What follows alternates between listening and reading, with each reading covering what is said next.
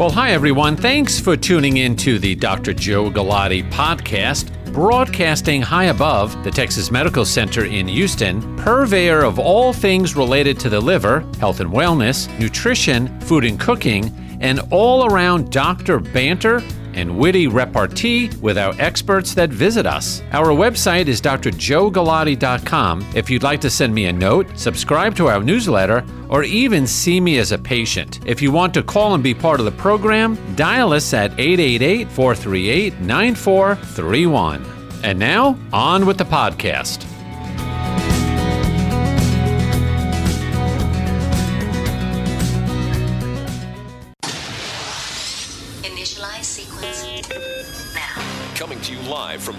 Texas, home to the world's largest medical center.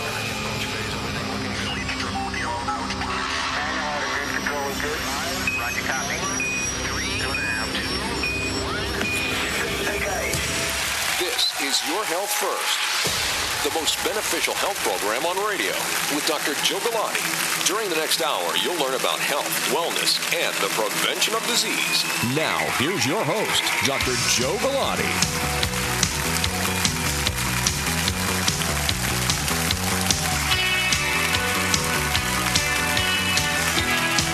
Well, a good Sunday evening to everybody. I'm Dr. Joe Galati. Thanks for spending an hour with us. We are here every single Sunday evening between 7 and 8 p.m., something around 17 years we've been doing this. And it really, for me, is part of the, you know, the best hour of the week for me. Now, on the program tonight, Howard Huang. He is the relatively new medical director of the lung transplant program at Houston Methodist Hospital, right here in the Texas Medical Center. And I want him to come in not not only to talk about those indications for a lung transplant, which really is end stage lung disease, but some of the more common things we could talk about to you know what you can do to keep your lungs healthy. So Dr. Huang is in the studio tonight. He'll be on in a little while. And also go to the website www.drjoegalati.com. Sign up for our newsletter. Everything we're talking about tonight is on the website. All right. So uh, hopefully you had a great Sunday. The weather, it was horrible towards the end of the week and it warmed up pretty nicely. Hopefully you had a chance to go out and exercise. I went uh, I did exercise this weekend, went to a uh, farmers market this afternoon. Bought some fresh cauliflower, some fresh beets and spinach. So I've got my vegetables for the next few days lined up. One thing I want to chat about this segment is one little saying that I have, and if you're a patient of mine, I, I say this at least a dozen times a day eating out is a hazard to your health. And people look at me and they say, Really? And I, I am convinced that so much of the obesity and heart disease and fatty liver and uh, hypertension that we see is directly related to eating. Hence, I felt that way enough to write a book about it. But last evening, my wife and I, we were toying around with, uh, you know, cooking at home, which is what we we do the vast majority of the time. And she had said, well, maybe we could cook at home on Sunday and maybe we should go out. Uh, and I said, well, and I tend to be not a picky eater, like I don't eat certain things. I am picky on where I go to eat to, in a sense, strive for healthful food. And so we went back and forth and we arrived at going to this Italian restaurant, which we have eaten at a few times before. I said, but I'm very concerned that their their uh, dishes all tend to be very creamy and cheesy and things that I just don't like that are not good for you. So as we were driving there, she pulled up the menu on her phone and she went through a couple of things. And there was this one dish, which was garlic, olive oil, broccoli, in a uh, with a the pasta was a more of a shell. And I said, "Okay, there you go. Minimal if any cheese, olive oil, lots of garlic and a vegetable." I said, "Okay, I could I could eat that and not feel too guilty." Well, we ordered it and it came out not made properly to my standards. Now, what the heck are my standards? Well, back in the kitchen, they must have added flour as some sort of a thickener or thickening element to it. And this was a pasty, high calorie, high carb, more carbs than I had anticipated kind of a dish. And I ate maybe a third of it. And as I was eating it, I'm saying, this is not a, a healthful meal. So, what I thought was olive oil, garlic, and a vegetable with some pasta turned into something that I did not really enjoy. Now, some may call me a food snob. Not, not in a bad way. My food is better than your food. I think my job as a physician, seeing patients and here on the radio, is to make everybody aware that you have to take more interest and more concern in what you're eating. Now, because we're not eating at home, which is the truth, we simply accept what is dished out. We have lost our ability to discern a healthful meal from an unhealthy meal. And you you all have to make that connection of what we eat. Are you trying to appreciate the flavor, the taste, the nutritional value, or there or lack thereof, and how it ties back to your own health and wellness? We are in a society where we eat and don't put any thought into it. So really, you know, what's the message for tonight? Keep in mind and I'll go back to the beginning. Eating out is a hazard to your health. You will order food and think that it's a bargain because they're giving you a lot and all the cheese. And look, this is a bargain. Look how much I could eat. And we're losing sight of how it is made. What are the ingredients? What's the portion size? Is it over salted? Is it over cheesed? And until we get to that point, we're still going to have problems with obesity and all of its downhill complications. And I don't have to say it again, but I will. Heart disease, hypertension, kidney disease, fatty liver, diabetes, nerve damage, stroke, heart attack, cancer. And so, you know, am I never going to go out and eat again? Well, it just reinforces. I told my wife, we're never going back here again. It's just one of those things. Eating out is a hazard. You all have to be careful. And if we could just eat more at home, I think we'd all be better off. All right, we're going to take a break right now. I'm Dr. Joe Galati. Don't forget, go to drjoegalati.com. Dr. Howard Huang will be coming up talking about lung disease in a little while. Stay tuned. We'll be right back.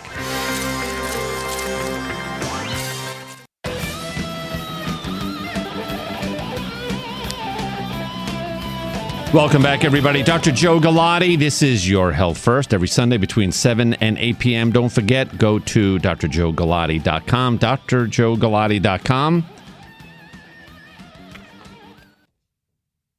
music cut off pretty short. Josh, what happened? All right, he leaned, he leaned, short bed. All right, no problem. All right, what I wanted to do here is talk about some things in the news. There is a columnist with the New York Times, Anahad O'Connor. And as I've said before, he is an up and coming writer for them. And he sticks in the nutrition, food, exercise uh, space. He wrote an absolutely outstanding article about exercise. And I believe the New York Times has taken off the requirement for you to be a subscriber to get this article. It is comprehensive in that it talks about strength strength training. And I looked at it and I was uh, at the gym yesterday and today going through the various exercises.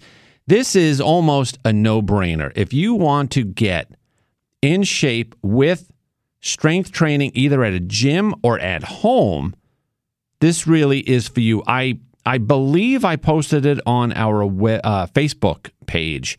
If not, I will after the program tonight. But it is an excellent resource for people of all ages to look at with regard to some strength training and uh, uh, how to follow a program. It really is is pretty good. There's another article that came across my uh, desk this week, and it has to do with tainted supplements. And this is forever an ongoing problem. And so the article, it is, when you read it, I've got it right here, it is absolutely scary because there are, and, and the majority of these are for male sexual enhancement. And the commercial will say, all natural. All right. Our special formulation, all natural. But what they're not telling you is that it has Viagra and Cialis in it. And so this is a huge problem. And so what is happening? People are poisoning themselves. And so what happens is a uh, uh, a man is having some erectile dysfunction problem. He is embarrassed. He does not want to go to his doctor. He doesn't want to tell anybody. But he sees an ad for a natural supplement. Who wouldn't try this? And so they try it. They're getting all kinds of garbage, herbs, and whatnot, and just a touch of Cialis, just a touch of Viagra. And that is not good. Now, at the same time, there are men that are going to their doctor and saying, I would like a prescription for a Viagra. And the doctor says, No, Bob, you've got a bad heart. Maybe you've got bad lung disease, and Dr. Huang could comment on that. But there's something wrong with you where I do not believe you should be taking Viagra or Cialis. It's like, okay, so what do you do? You get, you buy the supplement, the natural supplement. But it also has Viagra in it, which you do not know about. These are compounds that are not controlled by the FDA. And it is a problem. Other weight loss products have all sorts of medications that have been taken off the market. They com- they contain antidepressants, Prozac, and this is a story that just will not go away. These companies are still out there. So, once again, it is buyer beware. You have to be very, very careful. Now, here's another article from the New York Times. Is eating deli meat really bad for you? All right, everybody, you know, loves their deli meat. I tell my patients do not eat deli meat because of the high salt content. So, this is an interesting statistic here by the American Institute for Cancer Research. We see a 4% increase in the risk of cancer even at 15 grams of the deli meat, which is a slice of ham. One slice, says the director of research for the American Institute for Cancer Research. Eating a more typical serving of 50 grams, which is about a standard sandwich, increases the risk of colorectal cancer by 18% based on a 2011 review. Now, they're saying red meat, there is a link with colorectal cancer, but as the Cancer Institute is saying, it advises people to limit red meat but avoid processed meat. Avoid. That means none, nil, zip. So, what are processed meats? Just so we're all on the same page here. It refers to any meat, including pork, poultry, lamb, goat, or others that have been salted, smoked, cured, fermented, or otherwise processed for preservation or enhancement of flavor. This includes hot dogs, ham, bacon, turkey, corned beef, pepperoni, salami, smoked turkey, bologna, and other lunch and deli meats, sausage, corned beef, and beef jerky, canned meat, and meat based preparations and sauces, amongst others. You're probably sitting there saying, Oh my God, what are we going to eat? Well, eat something a little bit more natural and plant based. All right, two last things. I, you know, I don't watch too much TV, but every so often I see these these ads for things that make me want to get sick. All right, so there's this one thing called Zona Plus. Dr. Huang, you could just nod your head. Have you ever seen that commercial? No, he's never seen it. Okay, we got two minutes, right? Okay. So Zona Plus, one of the guys that is on the TV show The Doctors in uh, is uh, is representing them. It is for five hundred and ninety nine dollars. You get an isometric hand grip that is supposed to lower blood pressure. Now I see this and I say for all these people out there that have hypertension, maybe a little diabetes, some kidney disease, you're saying, hey, Harriet, I don't want to take medicine. I'm going to go buy this gadget and I'll lower my blood pressure because this guy is a TV doctor. It's FDA, it's not FDA approved. Uh, all these people are claiming that it's excellent. Again, buyer beware. This is, to me, a bit of a hoax. I can't, I can't believe that your rank and file person with high blood pressure is just going to buy this, let alone at $600. But, you know, beware. The other thing is another commercial on Golo for Life. This is a weight loss supplement. It is a number of herbs, and it claims that it controls your diabetes naturally. What they don't tell you is that they want you to follow a diet. And oh, by the way, take this supplement. $60 a month for this. You could buy a lot of organic spinach for $60. All right, coming up after the break, Dr. Howard Huang, medical director of the lung transplant program at Houston Methodist. I'm Dr. Joe Galati. Stay tuned.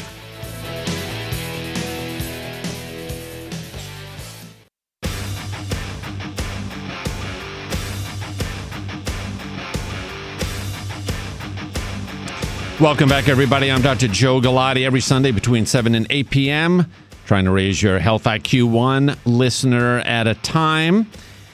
And uh, as I've been talking about early in the evening, it is a great honor to have Dr. Howard Huang. He is the medical director of the lung transplant program at Houston Methodist Hospital and the J.C. Walter Jr. Transplant Center, new member of the family here. Howard, thanks for coming in tonight and your uh, maiden appearance on Your Health First. Well, great. This is exciting. Thank you very much for the invitation. Oh, absolutely. And there's so much with regard to lung disease and uh, all the different facets to to chat about. So first, lung disease. Uh, uh, how did you get into this? What what's your uh, passion for going into lung disease? Well, I first became interested as a uh, when I was doing my training in internal medicine, and I just kind of gravitated towards um, these patients who were really desperately ill with respiratory illnesses that were in the intensive care unit. Mm-hmm. Um, and uh, you know, this is where you have the really excitement of being able to to turn somebody's severe pneumonia around and mm-hmm um, get them past this, you know, life-threatening illness, and uh, that that was kind of the the beginnings of my interest. Uh, yeah, and, and, then the physiology and kind of the, the, the broad categories of lung disease that that um, that are involved really kind of drew me into it. Yeah, you know, a question that I ask all the various specialists that come in here is because I put so much weight into communicating with the patient, with their family and caretakers. And that is a, a big chunk of what we do with our patients, besides intervening and, and doing various procedures and, and medical therapies. But from your perspective, when patients come to you, and maybe they're a new patient or it's a new diagnosis that you provide them with, what is your sense as far as the general understanding of lung disease when you start talking about uh, the symptoms or the treatments? What where are where are the general public at?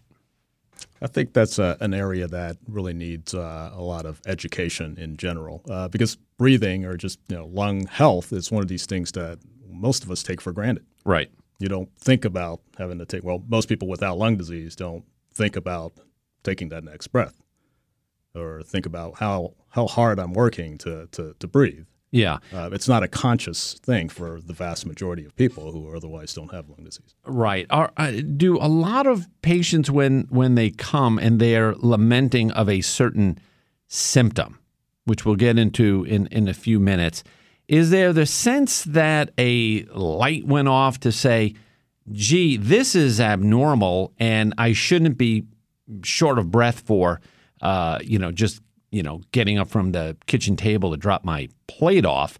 Um, uh, are we at that level, or uh, you know, the degree of sophistication, I guess, in the patients that that not only you see, but you know, the general pulmonologist sees? What what's what's the sense out there? Well, I think it really depends on the patient uh, and how attuned they are to to how they're feeling from day to day.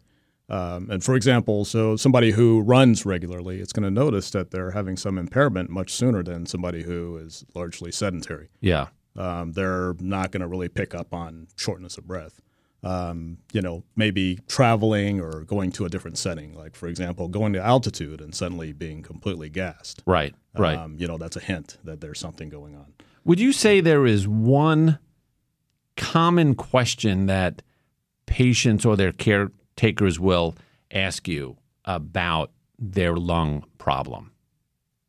I think that the biggest thing that people want to know is what's what does the future hold? What's right. the, the prognosis? Is this something, and is it going to get better? Is there something we can do to to make things better? Yeah. Well, okay. Let's let's get into a few things for everybody listening tonight.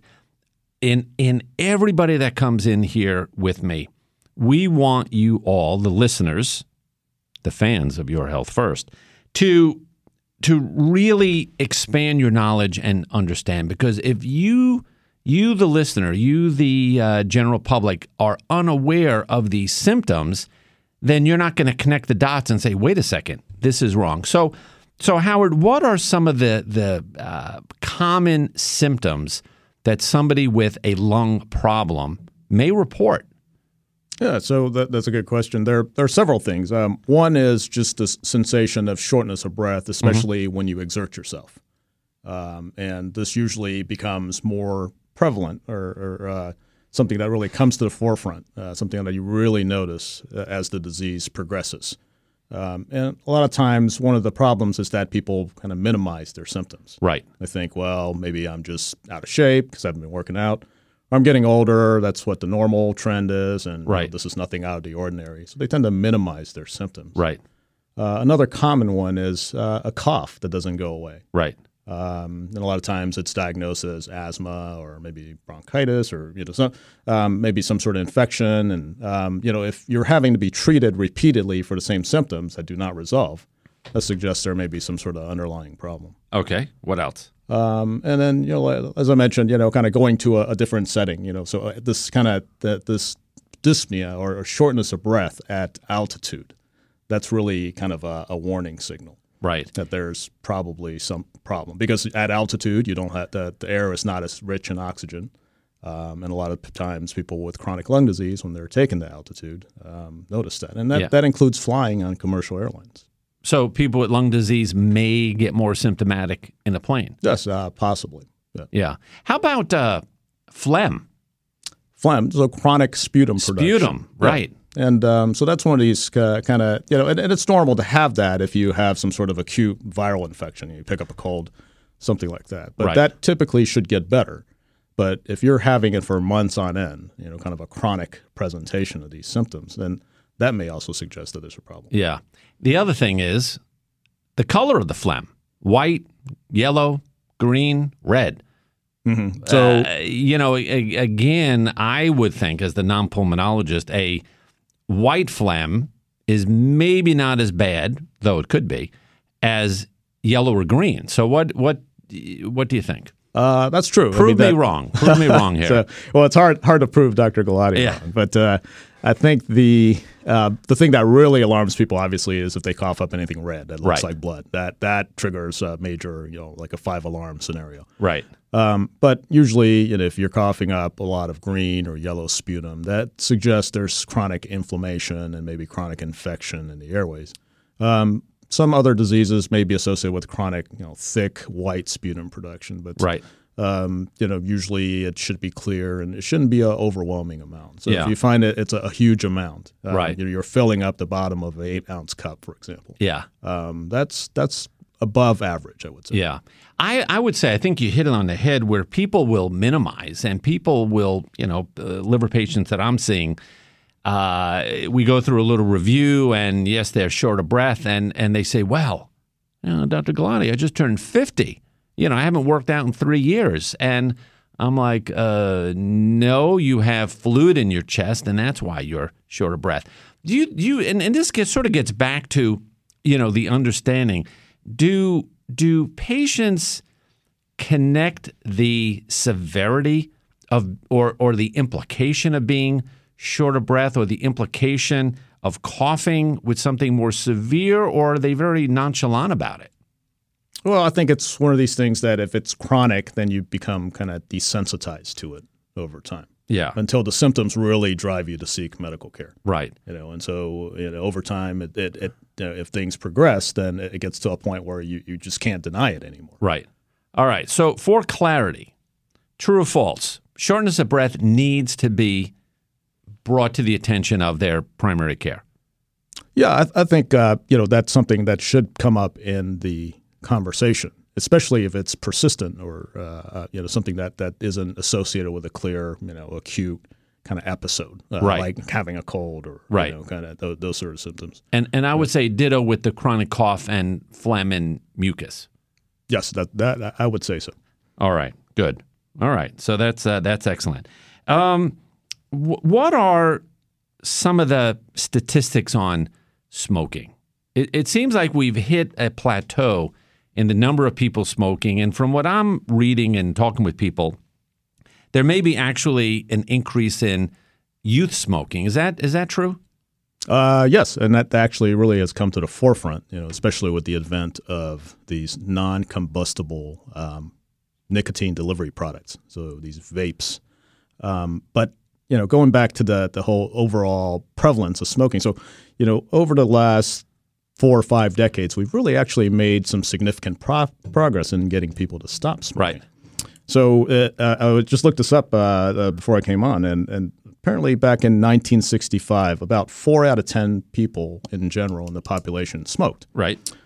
And the last CDC report that was released in 2017 um, indicated that, that that cigarette smoking in adults has reached an all-time low in the United States. So we're talking around 14, 15 percent. Right. Um, Okay. So it's a sub- substantial uh, reduction uh, over over the decades. But Yeah. I think the problem now is that you have this new wave of devices that are resulting in people becoming addicted to nicotine. Right. And, And some uh, of those are going to start smoking again. Yeah. So you potentially may reverse this trend over time if I you know. have more people who are hooked on nicotine. That's the problem. All right, we're going to take a break. We're with Dr. Howard Huang, director of the lung transplant program at Houston Methodist Hospital. I'm Dr. Joe Galati. This is Your Health First. Stay tuned. We'll be right back.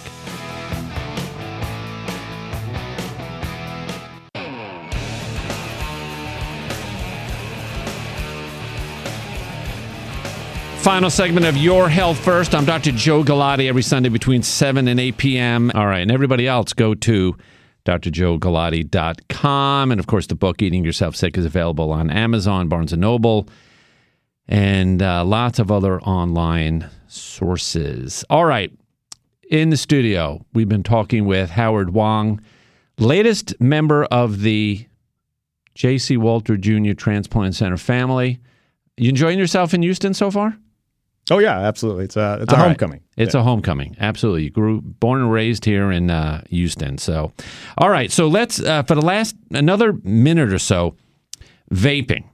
So for parents listening tonight, grandparents, coaches, teachers, or the youth, there's a false sense that vaping is okay. What do you think?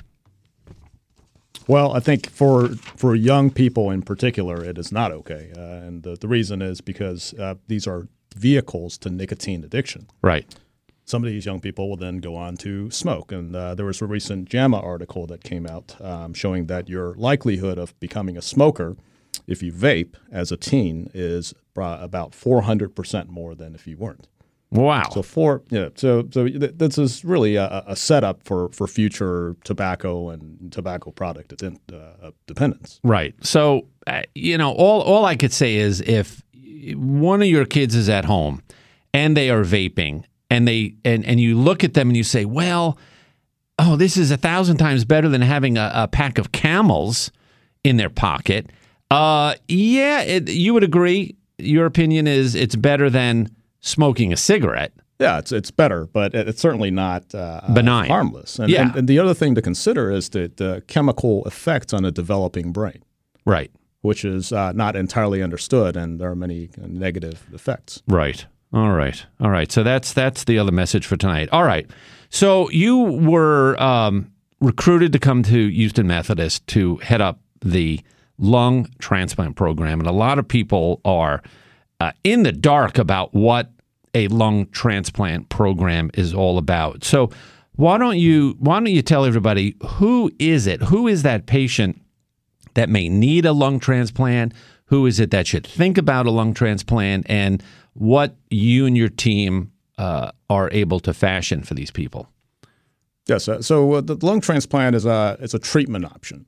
Um, it's it's not really a cure, but it's an option for people who have very advanced lung disease. Usually, these are people uh, who have failed medical therapies, or perhaps they have a condition that there is no medical therapy available, and um, they usually have gotten to the point where they become oxygen dependent, um, and the disease is likely to result in an early demise. Um, and so the, the lung transplant is a, a potential option that that would uh, hopefully not only extend somebody like this, uh, extend their life, but also improve their quality of life. Yeah. Now, what what are the diseases, the conditions that uh, they may have had for a good number of years that ultimately leads them to that end stage disease condition? So the the two leading indications for lung transplant these days are uh, one uh, pulmonary fibrosis. So these are conditions that result in progressive scarring in the lungs that then uh, lead to uh, loss of lung function and end stage lung disease. The other major category is COPD. And so these are um, diseases that result in damage to the lung tissue and also the airways um, that prevent air from exiting the lung. So it's the O in COPD is obstructive. Um, and these people usually suffer from very poor quality of life. Um, they're very dyspneic or short of breath all the time, and some of them end up on oxygen. Um, and uh, they they uh, are, would compose the the second group, the largest group of uh, transplant candidates. Yeah. Now, uh, for everybody listening tonight, I am sure there are people that are sitting there tonight and say, "Hey, I've got COPD. Do I need a lung transplant?" Or they have COPD and they are traveling around with their little oxygen concentrator or tank of oxygen in, in their house. Hey, do I need a, a lung transplant? What what is that line that people cross to say, you know, your rank and file guy with COPD versus the person that needs to be considered for a lung transplant? So, so there's uh, several kind of warning signs in people with COPD. You know, granted, not everybody with COPD needs a lung transplant, Right. or should be even uh, considered for a lung transplant. Uh, many people can be uh, managed and managed well um, with uh, medical therapies, inhalers, uh, medic- medicines, things like that. One of the biggest things is to stop smoking. You have to Right. stop the ongoing injury. About And don't not- vape either. Right, vaping doesn't. Uh, um, if vaping will help you stop smoking, maybe that's you know kind of an intermediate step. Right. But certainly you want to kind of stop inhaling um, noxious substances in your lungs. Yeah. Um, about 90% of people with COPD have some sort of smoke exposure in the past, at least in the developed world. Now, in the developing world, then that's, you know, there's other sorts of exposures like, you know, cooking fires and things like that. But the, a lot of times this is a kind of an environmental exposure on Right. top of perhaps genetic factors that then lead to COPD. Right. Now, the, the people with COPD who need to be um, you know, considered for transplant are the ones that are ending up in the hospital Right. um, for an exacerbation, a flare up. You know, ones that can't uh, maintain the weight. They're spending so much energy breathing that they are losing weight. Um, you know, people who are deteriorating functionally, ending up uh, in a wheelchair and immobile, Right. Right. progressively debilitated. Yeah, Th- the- those are people that are not going to do well with Yeah. COPD. Yeah. These are people that their quality of life is just, you know, crashing and uh, not doing well. One one word on pul- pulmonary fibrosis. For the most part, this this may not have a known trigger. Is that right? Well, there's a, that's actually a very broad category. So there are there are some diseases that fall into this pulmonary fibrosis um, group that that have a known um, cause. So radiation or some type of drug uh, exposure in the past, some sort of environmental exposure. Um, those are common things. But but um, there's this particularly bad diagnosis called idiopathic pulmonary fibrosis Right. or IPF. And the idiopathic means that, that the underlying cause and what, what really kind of causes the disease to progress is not entirely known. Right. And those people really have a, a poor diagnosis and um, really need to be evaluated for a potential transplant as an option early on. Right. Okay. Thirty seconds. You've got all of Houston listening tonight. What's your what's your take home message with regard to lung health and uh, people getting concerned about their lungs? Well, I think uh, that the important thing is to be kind of attuned to um, your body, how Right. you're feeling, um, and are you, you know, and and, and this kind of goes hand in hand in what with wellness and exercising regularly, and Right. and th- those are the people that are going to know if there's something that's wrong, Right. um, and you want to avoid exposing yourself to um, uh, inhaled uh, particles and Right. smoke and uh, um, allergens. Yeah. I mean, the bottom line if you smoke, stop. All right. Howard, thanks very much for coming in. Dr. Howard Huang, Medical Director of the Lung Transplant Program at Houston Methodist Hospital. I have a feeling we'll have him back on soon. I'm Dr. Joe Galati. We will see you next Sunday night. Take care. Thanks for listening today to our podcast. Don't forget, for more information, check out drjoegalati.com. Information about my book, Eating Yourself Sick, is available there, as well as our clinical practice, radio program, and social media links. We need you to be part of our tribe and community. Until we meet again, I'm Dr. Joe Galati. Ciao.